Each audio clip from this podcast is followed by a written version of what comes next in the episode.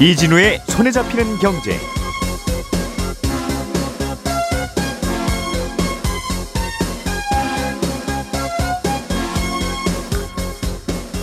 안녕하십니까 이진우입니다. 전세금을 돌려받지 못할 경우를 대비해서 전세보험에 가입하는 경우가 많은데요. 이제부터는 그 전세보험의 가입 기준이 좀 더 까다로워집니다. 어, 위험한 전세는 보험 가입을 받지 않겠다는 취지인데 역효과나 부작용이 있을 수도 있겠다는 지적이 함께 나오고 있습니다. 우리나라 주요 은행의 연체율이 요즘 빠르게 오르고 있습니다. 이 말은 은행에서 돈 빌린 분들이 제때 돈을 못 갚고 있다는 건데요. 특히 중소기업들의 연체율이 오르고 있습니다. 위기설이 돌던 미국의 퍼스트 리퍼블릭 은행을 결국 JP 모건이 인수하기로 했습니다. 은행권 내 위기가 이쯤에서 그칠 거라는 의견과 여전히 위기는 계속될 거라는 전망이 엇갈리고 있습니다. 조금 전에 말씀드린 뉴스들 오늘 자세하게 정리해 보겠습니다. 5월 2일 화요일 손에 잡히는 경제 바로 시작합니다. 우리가 알던 사실 그 너머를 날카롭게 들여다봅니다. 평일 아침 7시 5분 김종배의 시선 집중.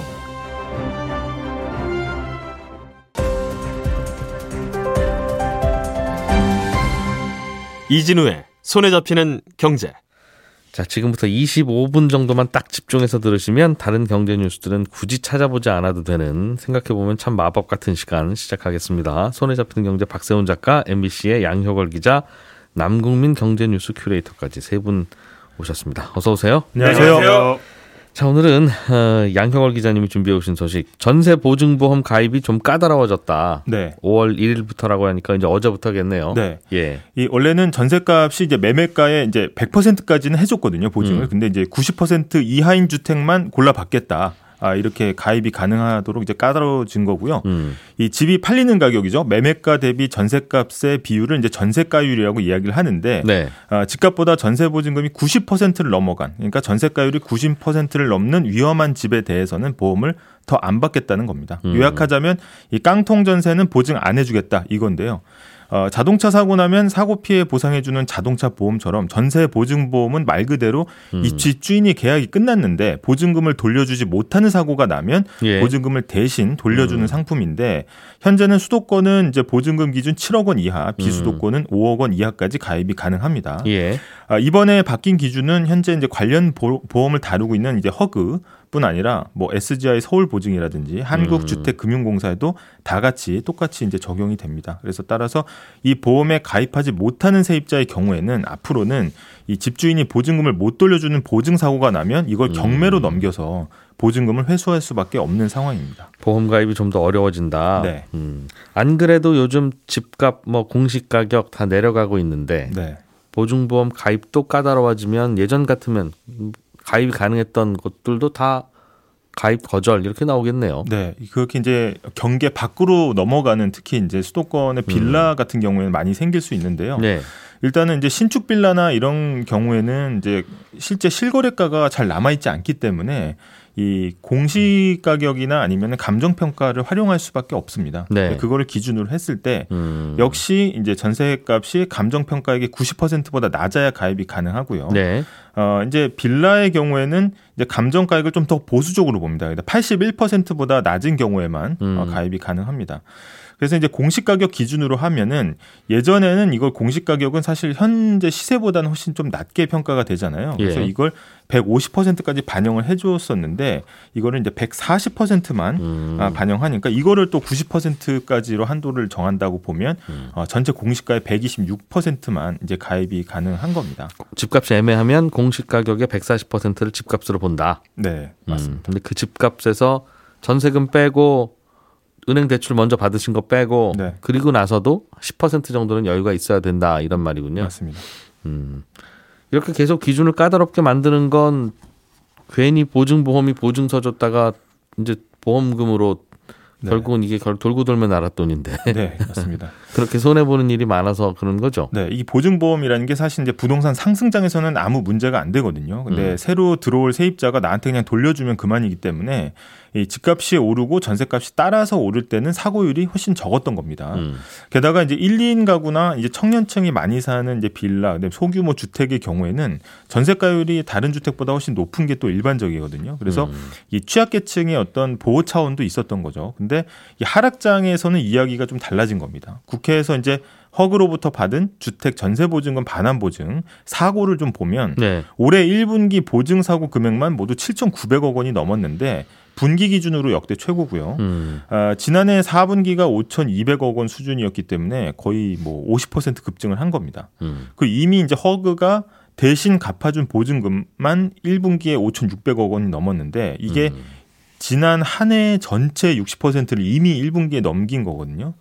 그래서 사실은 어 이건 전세가율 10% 포인트 정도 뭐 내린다고 해가지고 뭐 효과가 있겠어 하시는 분도 있을 텐데 음. 음. 과거하고는 좀 다른 게 이 기준이 되는 매매가 자체가 지금 많이 내려온 상황에서 네. 예를 들어서 원래 1억짜리 집이 있다고 해보면요 전세가 한 8천이 끼어 있고요. 음. 이 경우 매매가가 1억이면 보증보험도 100% 그러니까 1억 원까지 보증보험 가입이 가능했는데 음. 이 전세값은 묶여 있는데 매매 가격은 시시각각 변하잖아요. 그래서 만약에 집값 자체가 음. 8천만 원으로 떨어졌다고 하면 전세값은 계속 8천만 원으로 고정이 돼 있으니까 음. 이 경우에는 보증보험 가입이 안 되는 겁니다. 이제. 원래 그러니까 집값 떨어져도 보증보험 가입이 어려워지는데 네. 음, 말씀하신 대로 그것도 과거에는 될 만한 수준도 안 해주고 있다는 네, 뜻입니까? 맞습니다. 음. 그래서 어, 추산을 해보면은 보증금 2억 원짜리 빌라의 전세 보증보험 한도가 뭐 실질적으로는 이제 기존보다 한 4,500만 원 정도 어, 낮아진다고 이제 나와 음. 있습니다. 한도가 낮아지면 전세금은 1억 5천인데 1억까지만 보증해 드리겠습니다 하면 그건 가입 못 하는 거잖아요. 네, 가입을 안 받아 주겠다는 거고 일단은 음. 어, 정부 입장은 이런 겁니다. 이제 보증보험의 문턱이 높아지면은 음. 이 깡통 전세가 자체가 감소할 거다. 왜냐 세입자들이 보증금 받아서 위험한 빌라에 들어가지 않을 거라는 이야기고요. 네. 그렇게 되면 깡통 전세도 좀 줄어들고 보증금 사고도 줄어들 것으로 보고 있습니다. 음. 하지만 이제 보증보험 한도가 낮아지면은 이 전세 사기가 걱정되는 세입자들이 보증보험 한도 안에서만 전세를 들려고 할 거 아니겠습니까? 예. 그러면 빌라 전세값은 당연히 떨어질 수밖에 없는 거고요. 그러니까 후속 세입자를 못 구하겠네요. 웬만한 빌라들은. 맞습니다. 그래서 음. 이 전세값을 그대로 유지하다가는 아예 세입자는 구경도 못 해보는 역전세난이 심해질 수 있다는 거고요. 음. 한 부동산 정보업체 조사에 따르면 이 바뀐 기준을 적용하고 전세값이 그대로 유지한다고 하면 어, 기존의 수도권 빌라의 경우에는 10채 중에 7채가 이 보증보험 가입이 어려운 것으로 나타났습니다. 다음 세입자들은 그럼 열채 중에 일곱 채는 잘 안 들어오실 거란 뜻인데. 네. 안 그래도 그래서 요즘 빌라 사시다가 중간에 그냥 나가겠다고 하는 분들이 꽤 있대요. 네. 세입자는 2년보다 더 산 세입자는 언제든지 3개월 전에 집주인한테 통보하면 나갈 수 있으니까 네. 지금이야 몰라도 나중에 더 이제 가격 떨어지고 하면 다음 세입자 못 구하면 전세금 또 못 받고 이렇게 될 텐데 네. 지금 나 얼른 나가겠다 빨리 돌려달라 네.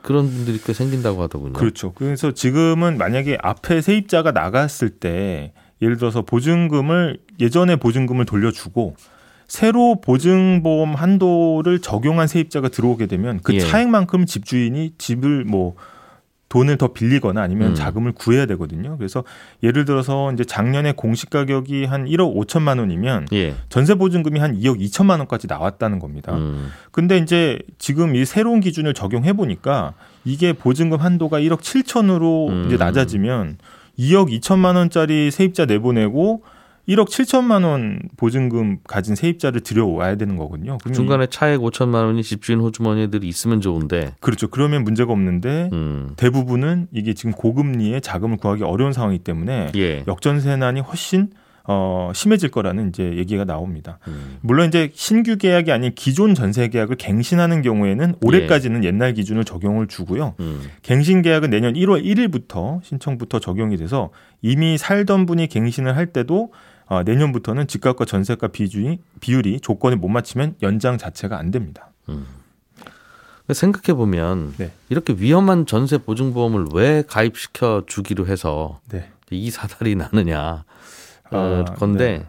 돌이켜 보면 예전에 세입, 세입자들 그저 보호한다고 보증보험 가입 의무화 네. 일단 발표하고 나니까 네. 너도 나도 보험 보증보험 가입 안 되는데 이- 이런 기준이라면 네. 아 그래요? 그러면 또 다시 보증보험 기준을 그럼 완화해 드리겠습니다. 했다가 이렇게 된 거잖아요. 네, 맞습니다. 그랬다가 다시 강화하고 이게 뭐 하는 겁니까 이게? 일단은 근데 이제 뭐 민간 시장에 맡겨놨을 경우에는 이제 도저히 이게 보험 상품으로 활용이 안 되는 약간 시장 실패를 보완하기 위해서 이제 공적인 보험이 이제 그 자리를 메꾸는 역할인데요. 네. 어쨌든 더 문제가 되는 거는 이제 국토연구원 자료를 보면은 음.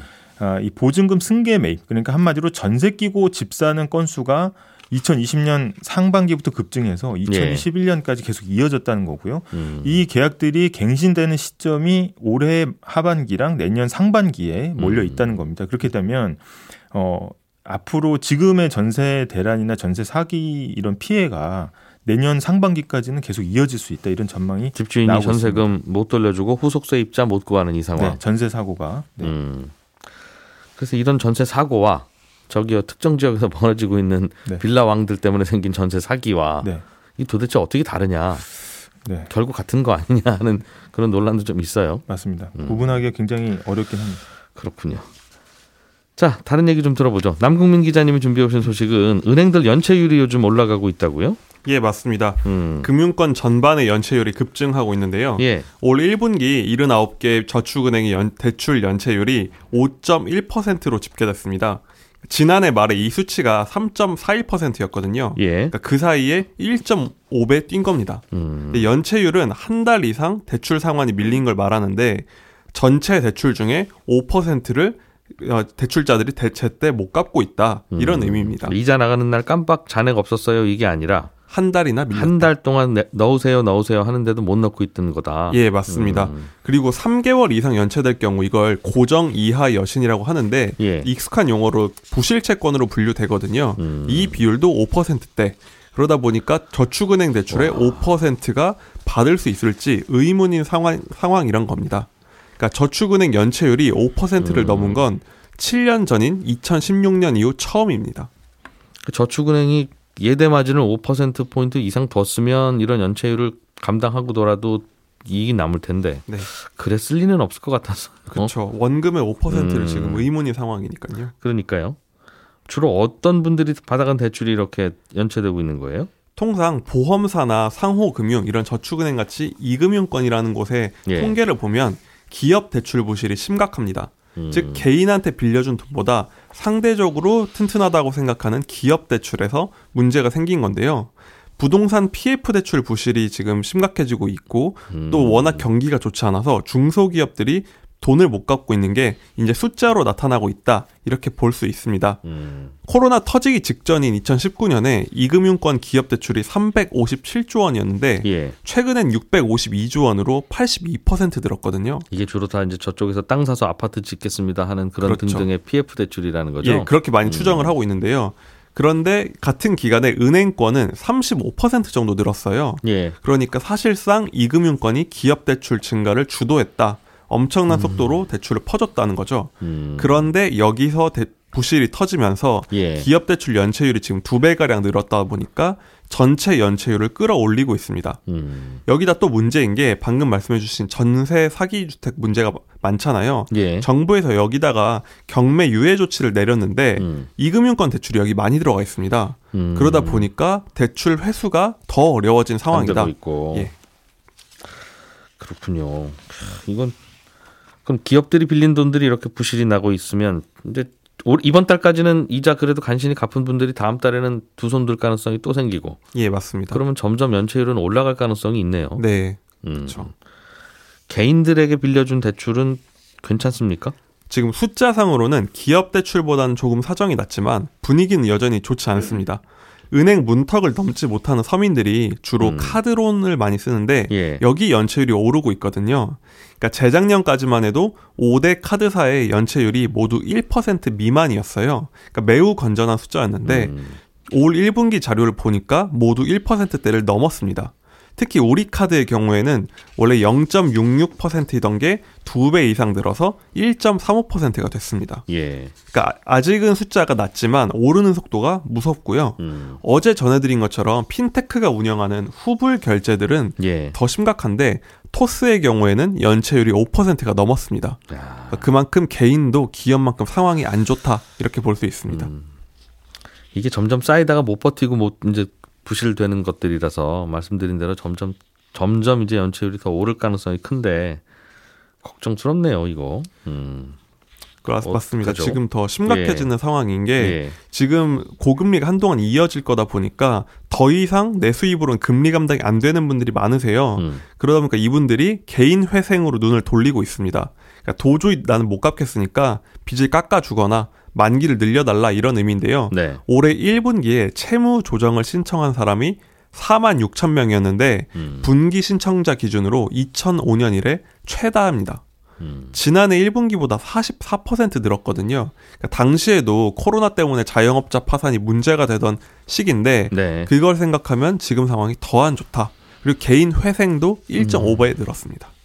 지금 이게 코로나 때 자영업자들 빌려준 돈은 아예 원금도 안 받고 지금까지 계속 기다리고 있는 건데 이자도 안 받은 경우도 있고 맞습니다. 그거 시작도 안 했는데도 연체율이 이렇게 높으면 자 이제 그것도 좀 갚아주세요라고 하면 두 손 드는 분들 많을 것 같은데요. 지금 문제가 바로 그건데요. 빈 문제가 이제 시작됐다는 거죠. 시장에서는 하반기로 접어들면 진짜 문제가 커진다 이렇게 보는데요. 지금은 말씀하신 대로 코로나19 금융 지원을 통해서 자영업자나 서민들한테 매우 낮은 금리로 돈을 빌려주고 예. 원리금 상환도 유예해주고 있거든요. 음. 그러니까 즉 나라가 나서서 대출 부담을 덜어주고 있는 상태인데 음. 이 조치가 9월에 끝납니다. 그러니까 그 사이에 부동산 경기도 악화됐고 자영업 경기는 여전히 좋지 않잖아요. 예. 그러다 보니까 한 번에 부실이 쏟아질 수 있다. 이런 걱정이 큽니다. 그리고 어, 기준금리 인상이 대출금리에 반영되는 게 한 1년 가량 걸린다고 하는데 예. 지금도 다 반영이 안 돼 있다 이렇게 보거든요. 예. 이- 이제 본격적인 금리 인상 여파가 반영이 되면 하반기에는 더 큰 일이 날 수 있다. 시장에서 걱정이 큰 상황입니다.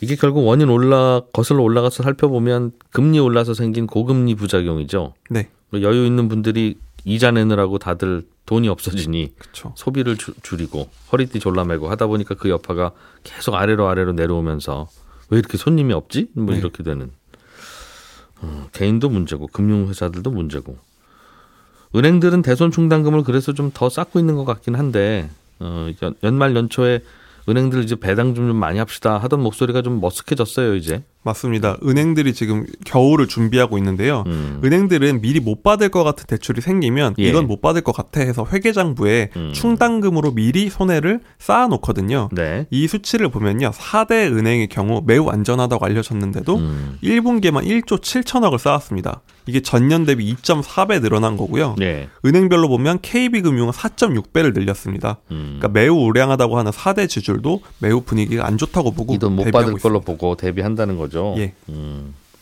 충당금 쌓을 수 있는 것들이야 여유가 있, 있지만 뭐 금융회사들 중에 작은 것들 이런 것들은 뭐 그럴 여유도 없고 쉽지 않겠네요. 맞습니다. 그래서 음. 일단 금융당국은 뭐 지금은 안정성 지수가 나쁘지 않다고 보는데 시장은 아 이러다 보니까 부실 채권이 쏟아질 것 같다 전망을 음. 하고 있습니다.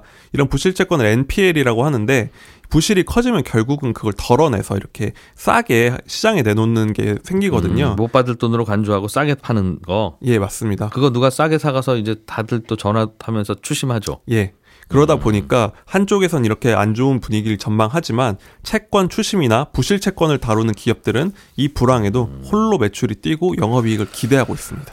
그러게요. 그래서 은행 연체율이라고 하는 지표가 이게 몇 달 전만 해도 아직은 괜찮습니다, 괜찮습니다 이렇게 했잖아요. 네. 이게 항상 터지고 나면 뒤늦게 이제 네, 하는 후, 그쵸. 어, 어, 안 올라간다고 괜찮은 게 아니라서 네. 항상 이런 일이 있는데. 음. 자, 박 작가님이 준비해 오신 소식도 한번 들어보죠. 미국 은행 얘기네요. 그렇습니다. 미국에서 이제 은행들이 자꾸 불안하니까 사람들이 여- 예금 인출해 가고 네, 예금 인출 당한 은행들은 이제 자꾸 망해 가고 그렇습니다. 그런 건데 퍼스트 예. 이 시간에 말씀드렸던 곳 중에 하나인데 이제 퍼스트 리퍼블릭이라는 은행이에요. 여기가 미국에서 14등 정도 규모가 되는 곳인데도 파산할 가능성이 높은 곳으로 지목이 됐었는데 예. 최근에 걱정했던 것 이상으로 예금이 많이 빠져나가고 있고 그러면서 이 은행의 주가도 폭락을 했거든요. 음. 그래서 결국 일단 미국 정부가 나서서 정리를 하기로 했습니다. 음. 미국 정부가 이런저런 구조 조정을 좀 하고 나면 JP모건이라는 큰 은행에서 인수를 하는 걸로 진행이 되고 있는데 예. 정리가 되면 이제 요 근래 들어서 미국에서 네 번째 문을 닫는 은행이 되는 건데요. 올해만 은행 네 곳이 파산을 하다 보니까 음. 어, 이거 은행권 위기가 이미 시작된 거 아니냐라는 경고가 나옵니다. 다만 또 반대로 회생 가능성이 없었던 퍼스트 리퍼블릭을 미국 최대 은행인 JP 모건이 인수를 하면서 음. 이건 이제 은행권 전반으로 위기가 번지는 건 막았다라는 평가도 나오고 있고요. 사실 이렇게 좀 알려진 위험은 시장에 큰 타격을 주지는 않습니다. 이 은행이 파산할 것 같다는 건 거의 기정사실화 되어 있었기 때문에 예. 이 뉴스가 미국 경제에 크게 악영향이 있을 것 같지는 않은데 음.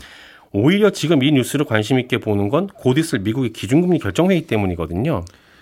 음, 언제죠? 미국 기준금리 우리 결정회의가? 시간으로 목요일 새벽에 아마 결과가 나올 예정인데 아, 이번 주에 그렇습니다. 예. 지금까지 전망은 이제 0.25% 포인트를 올리는 거거든요. 또 올려야 된대요. 한번 올리는 걸로 돼 있었습니다. 근데 이번 예. 사태로 그러니까 중소은행들 위기가 번지기 시작하면서 금리를 올리지 않을 수도 있을 거다. 이런 얘기가 나오기 시작합니다. 왜 그러냐면 중앙은행이 기준금리를 올리는 건 비유하자면 돈이 나오는 수도꼭지를 잠그는 거거든요. 예. 여기서 돈이 나오는 수도꼭지가 대출입니다. 그러니까 금리가 너무 낮으면 다들 대출 받아서 돈 쓰니까 그렇죠. 시중에 돈이 흔해지고 네, 그러면 물가가 안 잡힌다. 그렇습니다. 그러니까 그래서 금리를 높이는 건데. 그렇죠. 금리 올려서 대출이 덜 되게 만들고 그래야 사람들이 돈을 덜 쓰게 되고 그래야 물가도 좀 잡히고 하는 건데 네. 지금처럼 은행들이 내부 사정으로 어려움을 겪게 되면 스스로 대출을 덜 하게 됩니다. 정확하게는 음. 은행이 대출을 멈추고 이제 예금 인출에 대비를 하는 거겠죠. 예. 사람들이 막 찾아와서 예금 달라고 할지 모르니까 대출을 줄이고 예금 인출에 대비를 해야 됩니다. 아무튼 대출을 덜 하게 되는 거니까 음. 결과적으로는 이 은행 위기가 사실상 금리 인상 효과랑 비슷해지는 거죠. 아, 결국 대출을 물고 잡으려고 금리 올리는 건데 네, 은행들이 알아서 어떤 어떤 사유이든지 간에 대출을 잘 안 하고 있으니 그렇습니다. 그러니 굳이 중앙은행이 지금 나서서 금리를 더 올릴 필요는 없다. 없을 거다. 이런 얘기가 나오고 있고요. 또 하나 중앙은행이 금리를 올리는 건 사실 경기가 어느 정도 위축되게 만들려는 것도 있는데 금리를 올려서 과열되는 경기를 좀 가라앉히려는 거죠. 그런데 지난 1분기 미국의 경제 성장률을 보니까 어 이거 생각했던 거 이상으로 경기가 안 좋아졌다. 이제 과열된 영- 열기만 살짝 식혀야 하는데 너무 식혀서 차갑게 되는 거 아니냐. 이런 우려들도 나오면서 이제는 미국이 금리를 그만 올리지 않겠느냐. 혹은 그만 올려야 하는 거 아니냐 라는 여론이 강해지고 있는 겁니다. 그런데 또 한편으로는 미국의 물가가 오르는 폭이 좀 둔화됐을 뿐이지 여전히 많이 오른 상황이거든요.